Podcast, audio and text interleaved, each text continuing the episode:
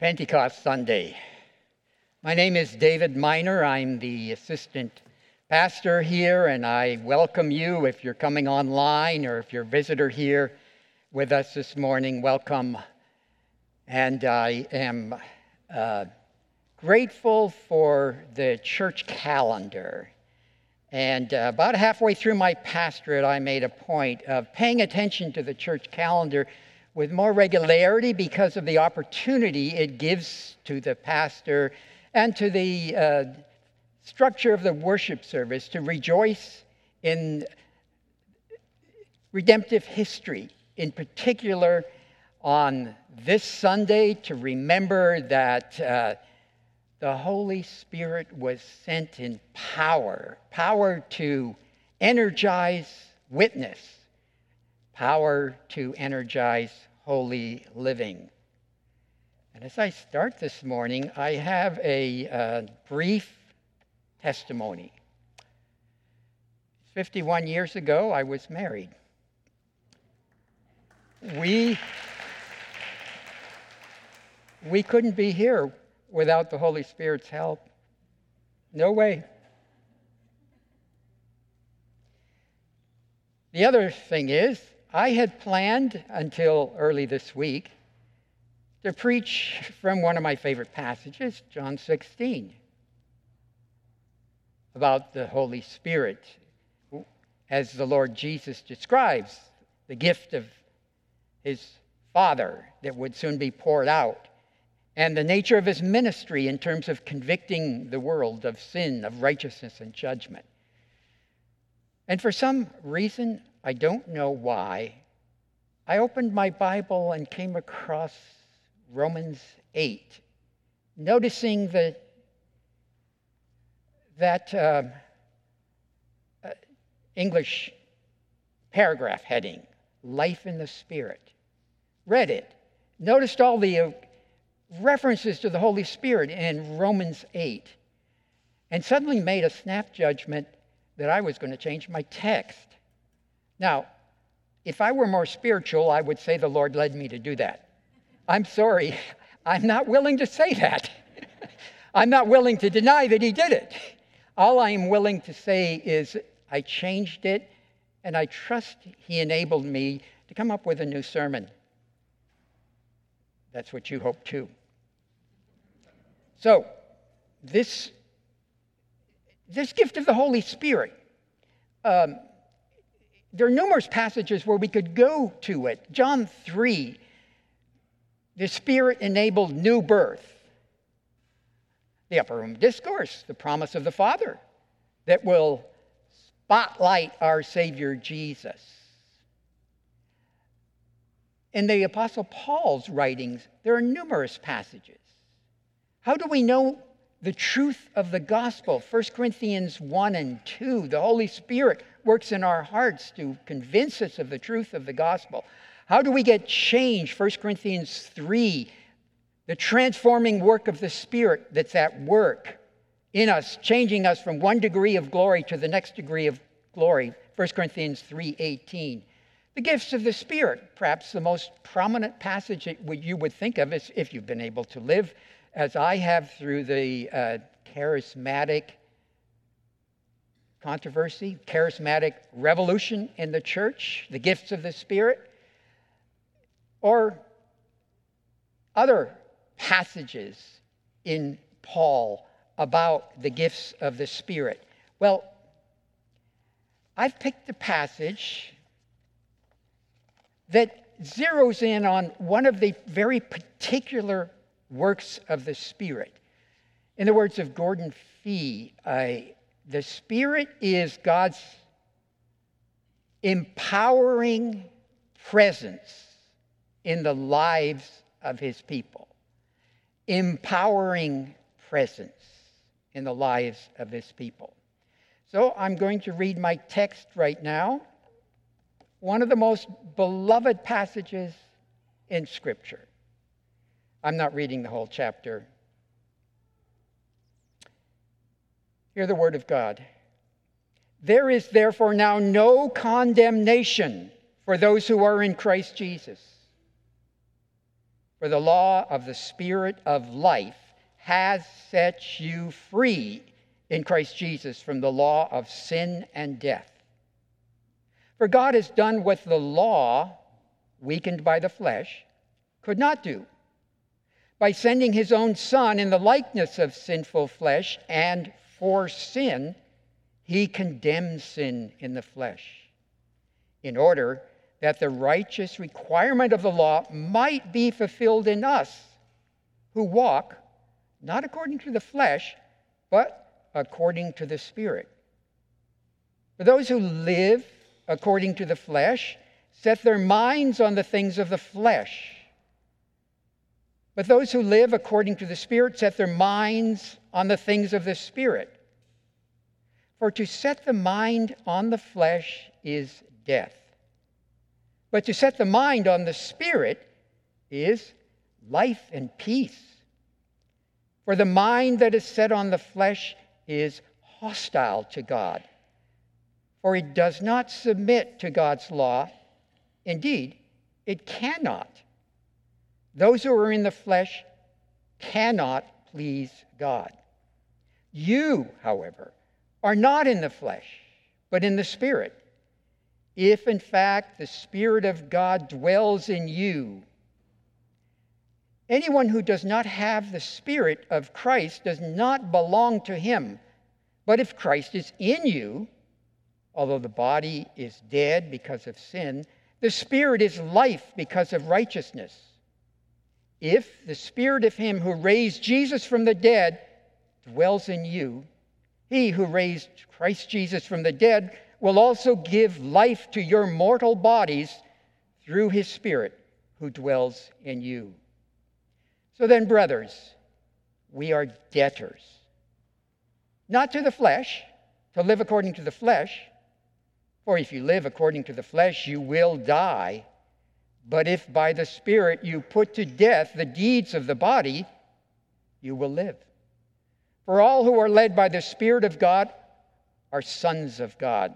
For you did not receive the spirit of slavery to fall back into fear, but you have received the spirit of adoption as sons, by whom we cry, Abba, Father. Let's pray. Father in heaven, thank you for these precious words, inspired by your Holy Spirit through your apostle Paul, Saul of Tarsus, whom you miraculously changed and set to work as your servant for the, of the gospel. Guide my words, guide the thoughts of these your people into your holy word. In Jesus' name we pray. Amen.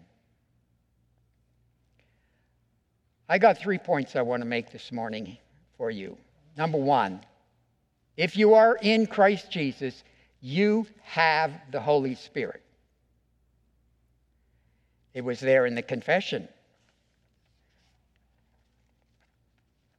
Heidelberg Catechism. What do you believe concerning the Holy Spirit? First, that the Spirit with the Father and the Son is eternal God. Second, that the Spirit is given to me. That's a claim of every child of God. So that through true faith, the Spirit makes me share in Christ and his benefits through faith, comforts me, and will remain with me forever. On Pentecost Sunday, I want to emphasize to you the truth that perhaps you're aware of, perhaps you need reinforcement, and perhaps it's a little fuzzy. You have the Holy Spirit. He's a gift to you from a Heavenly Father who loves you and sent His Son for you. And He can't complete that work for you without sending you his spirit to live in you and to strengthen you and to empower you. His purpose for you is that you might be his servants in glory. At the end of Revelation, we read that his, God's servants, will serve him. We can't do that unless God enables. You have the Holy Spirit. Now, that might be a little mysterious. And so now I'm going to go to some of those. I think there may be some there that are sort of wondering. Uh, you know, I'm not spiritual like those people that are praying for parking places and suddenly they appear. I'm, I'm more like one of those guys that thinks, well, if I get one, I'll thank God. In the meantime, I'm going to look. Well, you know, there is a sense in which some people are able to flaunt their spirituality in a way that maybe you don't understand and can't grasp. I actually went through a part, problem like that um, about 50, 60 years ago where, you know, I, I just hankered after some kind of feeling, some kind of presence of the Spirit of God that I could attribute to supernatural activity. And as much as I would pray for it, it didn't seem to be there. And then I was in these Baptist uh, kind of services where they were emphasizing if you can't remember when you turned your life over to Jesus, if you can't remember a miraculous change, then you're probably not a believer. Do it now.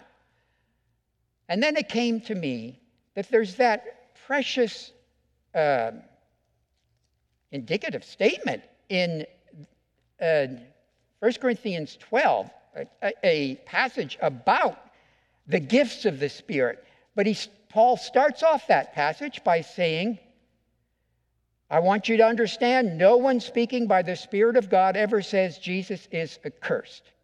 And no one can say Jesus is Lord except in the Holy Spirit. But I said Jesus is Lord. I believed it in my heart. I wanted him to be my Lord. That's evidence of the Spirit's work in me and freed me from those kinds of temptations, those kinds of of uh, challenges to my faith. Well, that kind of work of the Holy Spirit is evident in those who come as members to this church and answer positively to the very first question Do you believe you're a sinner? And that God has a right to punish you eternally because of your sin. I asked that to two young ladies just recently, high schoolers. Do your friends at school believe this? Where did you actually believe this? That your sin is serious enough that God could justly send you to hell? You believe that? Yes, I believe that. That's evidence the Spirit of God is at work in you. Don't you forget that. If you've come to the point where you recognize that you need a Savior and Jesus is Lord and Savior, that is evidence that the Spirit is at work in you. You see, that thirst for some kind of external feeling that ignores one of the major characteristics of the third person of the Trinity. His job is self effacing. He highlights, spotlights Jesus. That's his job. J.I. Packer uh, helped me greatly in his book, Keep in Step with the Spirit, when he emphasized that the ministry of the Holy Spirit is a spotlight ministry. You see a spotlight, or at least you used to see a spotlight when a new um, business got established, and, there's, and there'd be these uh, roving uh, beams of light in the air, and you'd wonder what's going on, and you follow the, where the beam comes down, and there'd be a new used car dealer or something like that. The, the, the spotlight is on something else and you don't see the spotlight. The spotlight's out here. I don't think are working right now, right, Bob? And uh, their job is to highlight the, uh, that beautiful um, uh, spire we have out there. They're not to, their job is not to point attention to them. That's the Holy Spirit's work. He spotlights Jesus. And if you see Jesus and understand Jesus, the Spirit's at work in you. Be confident of that. So, um,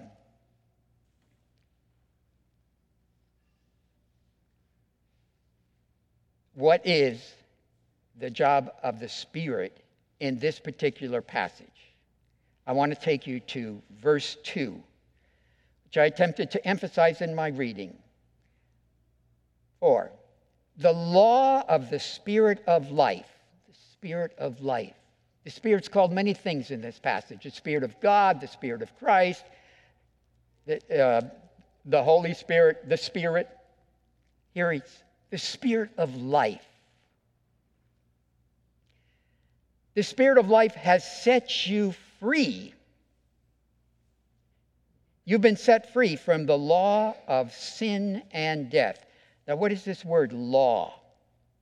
The law of the Spirit. The principle, the power, the realm of the Spirit of God has set you free in Christ Jesus from the realm, from the principle, uh, from the power of sin and death.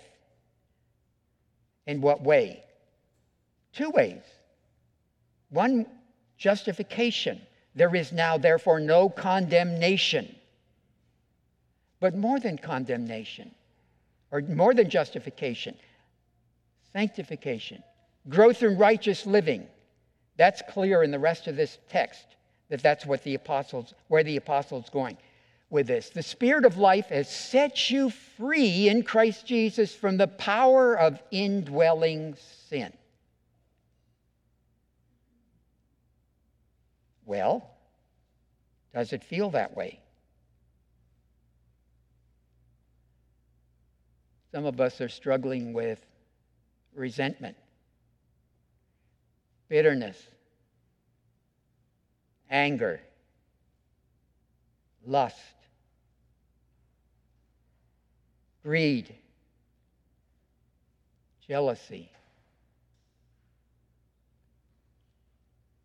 If that's you, and it's probably you in, to some degree, if you're aware of the Spirit's work in opening the text of Holy Scripture to teach you who you are and how you need saving, then there's real hope. The Spirit is given to you in order that you might have power over this principle, this realm of sin and death that's at work in you. And this text um, goes on to talk about the difference between the flesh and the spirit. What is meant by this flesh? What's meant there is who we are in Adam as we come to physical life in this age. We are sons and daughters of Adam. We ha- share his fallenness we are inclined toward evil and we are not inclined toward the things of God unless the Spirit's at work like he was early in the lives of John the Baptist, or even in the womb. The Spirit can and does go to work early, and some of us cannot remember a day when we did not want to serve Jesus. But we know we still struggle with indwelling sin. And that's what Paul is talking about as the flesh here. And what he's saying is that the flesh, there's a mindset to the flesh. The mind, uh, the mind of the flesh is death.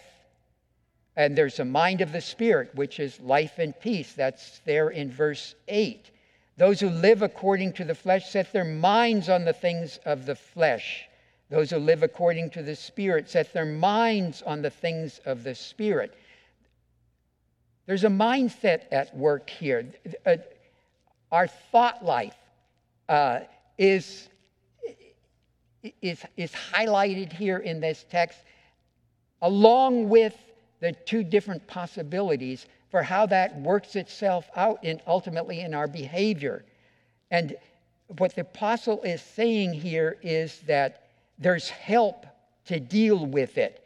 And what's uh, where where he's going is uh, to verse 12 there.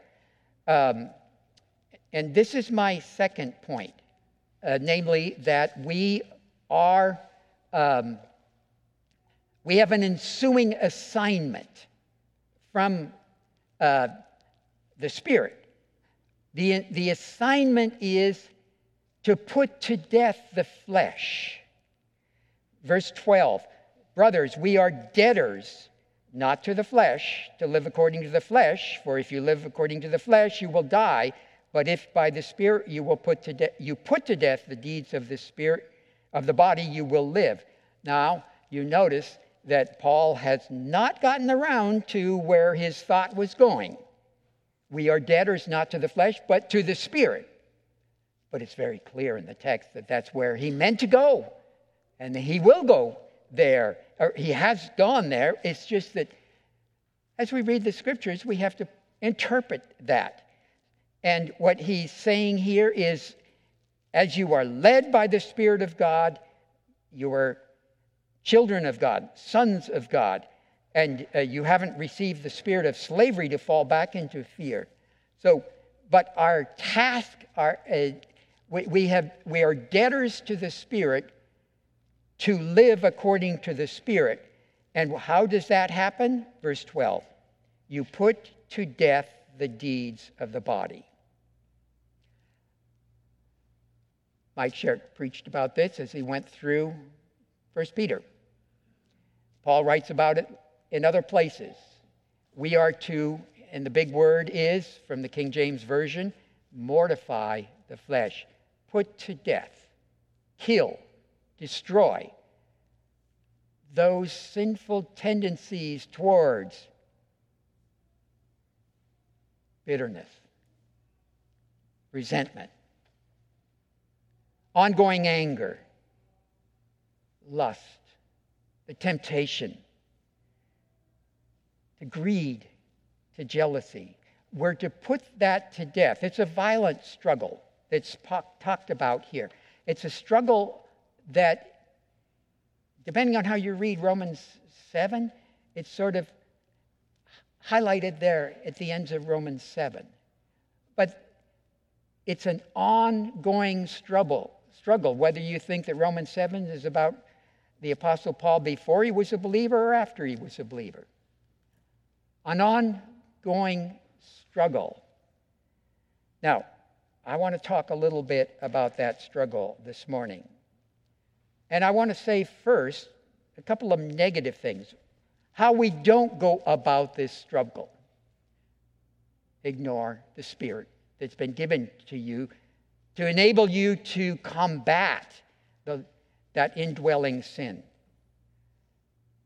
That is to say, unaided legalism. Unaided legalism. Now, there's a sense in which self responsibility is something every parent wants to instill in their child. My wife can remember a lot more things our kids said but there's one I remember very clearly with our firstborn. As she was learning how to tie her shoes, and we were probably late, and I wanted to help her. Izzy, do it by self. Well, that gives some kind of joy and delight to a father, as well as frustration that we have to wait for it to get done by self. That's not how you deal with indwelling sins by self. Unaided legalism. I know it's wrong.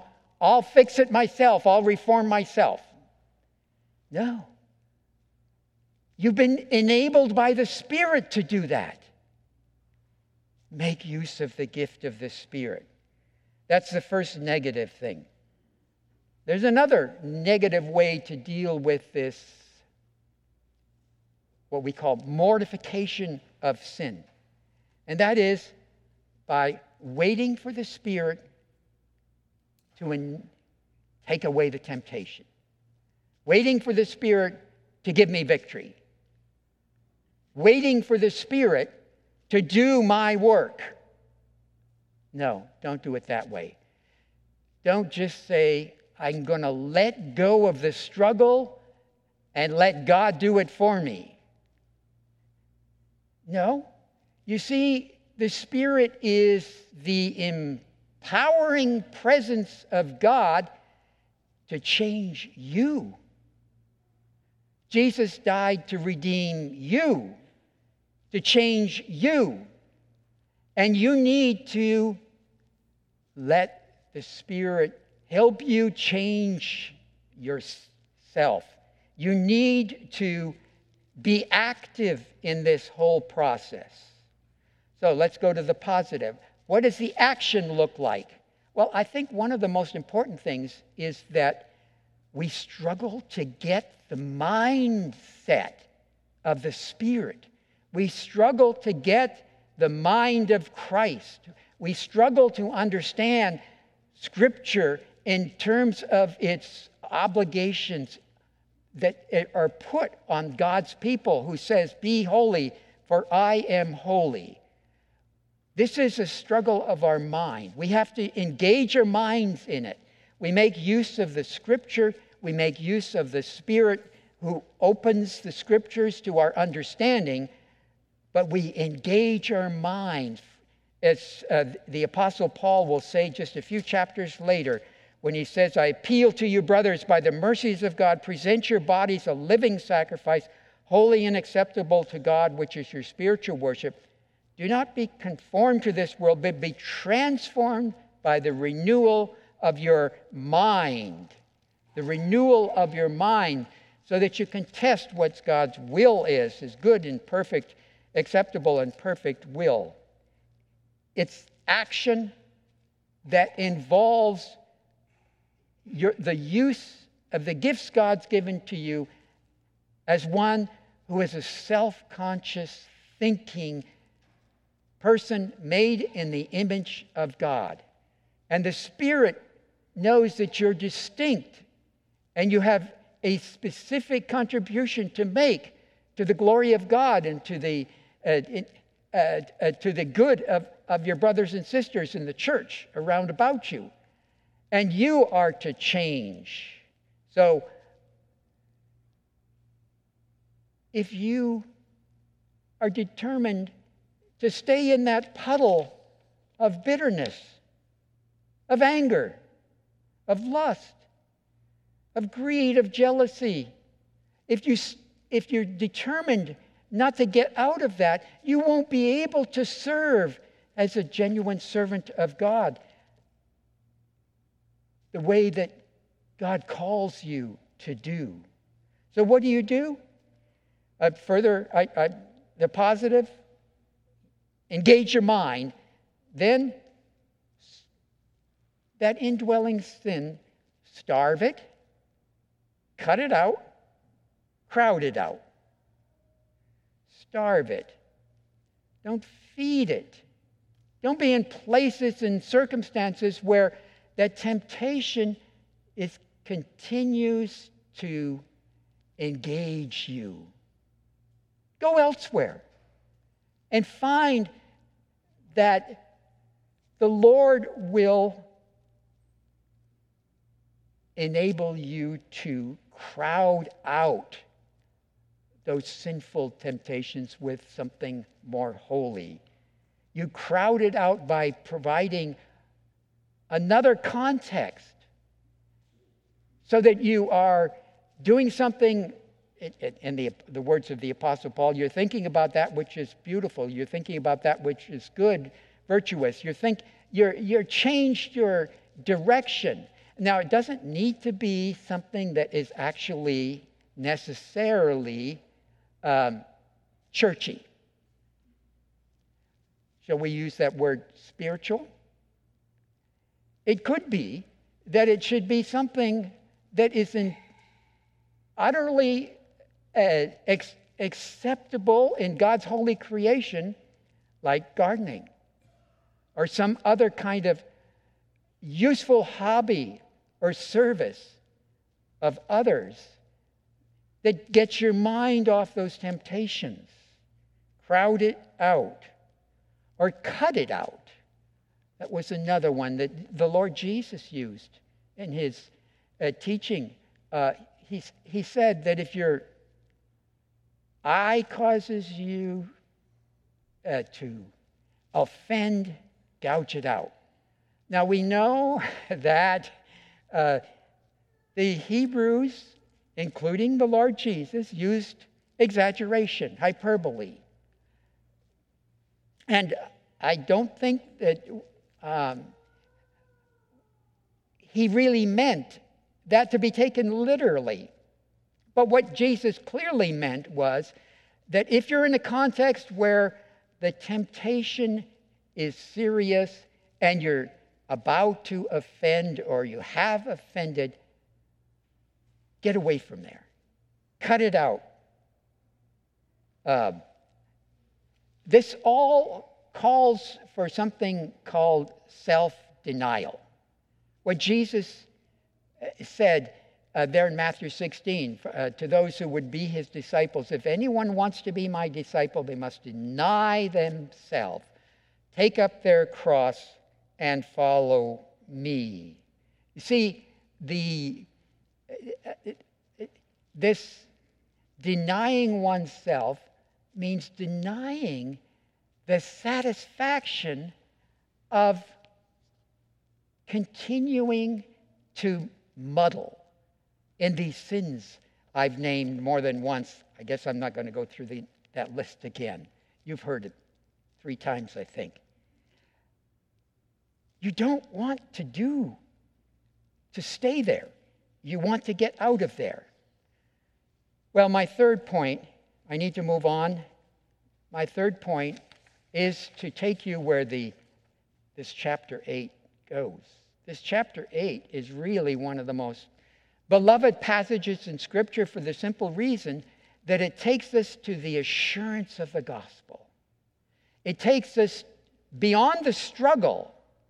The next words I haven't read yet, but um, I'll read them right now.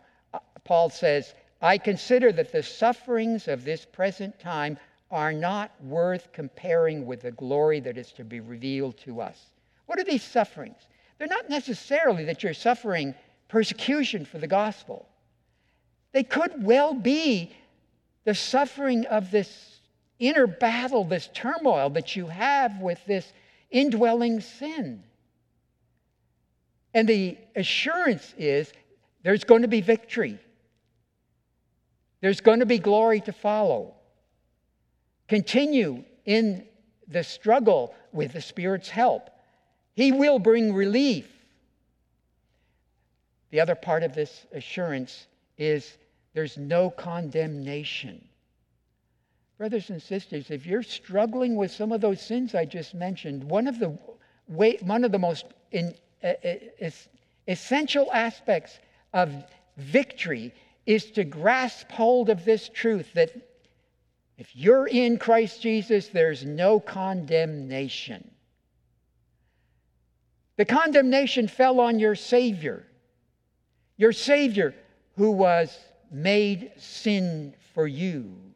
Verse 2 For God has done what the law weakened by the flesh could not do by sending his own Son in the likeness of sinful flesh and for sin. What is that and for sin?